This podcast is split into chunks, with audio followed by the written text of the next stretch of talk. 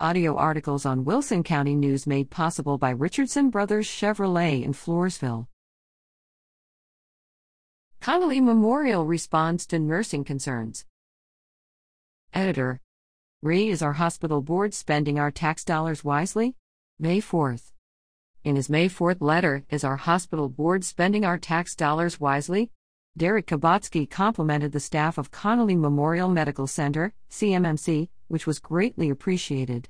He also commented on a board meeting minute segment published in the April 27 Wilson County News, stating, approved an agreement with Avant Healthcare to recruit nurses from the Philippines with salaries of $74 to $83 an hour. He noted that this decision made him question if the board of directors are responsible agents of your tax dollars.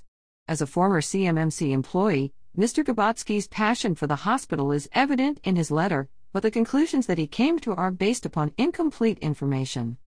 Prior to each full CMMC board meeting, a meeting of the Finance Committee is held. The full board is typically in attendance for this committee meeting. It is during this meeting that the monthly financials are reviewed as well as proposed capital expenditures and contracts.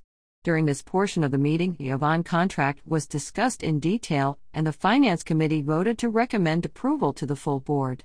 We did not repeat the discussion of the proposed contract during the full board, but only voted to approve it. On behalf of the Connally Memorial Medical Center Board, I want to provide further clarification regarding the Avant contract in order to allay any concerns. Please see the hospital's response on page 9A. Tom Miller, President, Wilson Memorial Hospital Board.